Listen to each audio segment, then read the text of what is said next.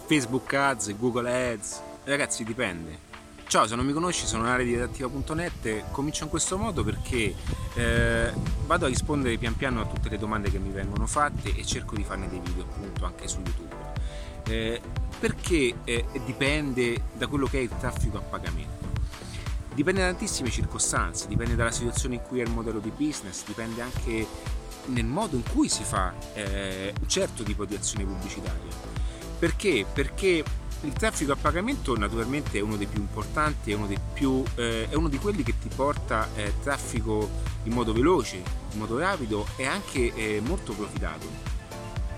Eh, la differenza naturalmente tra Google Ads e Facebook Ads sono diverse, anche se per molti possono vedere eh, queste due piattaforme pubblicitarie allo stesso modo. Sono diverse perché naturalmente uno ha traffico organico e l'altro un po' meno. Dico un po' meno e non solamente a freddo.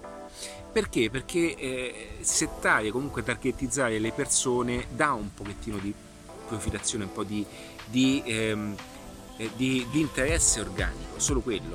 Per quello non uso mai solamente il traffico a freddo. Quindi ciò che è importante capire è saper valutare nel meglio dei modi due, questi due strumenti per utilizzarli al meglio.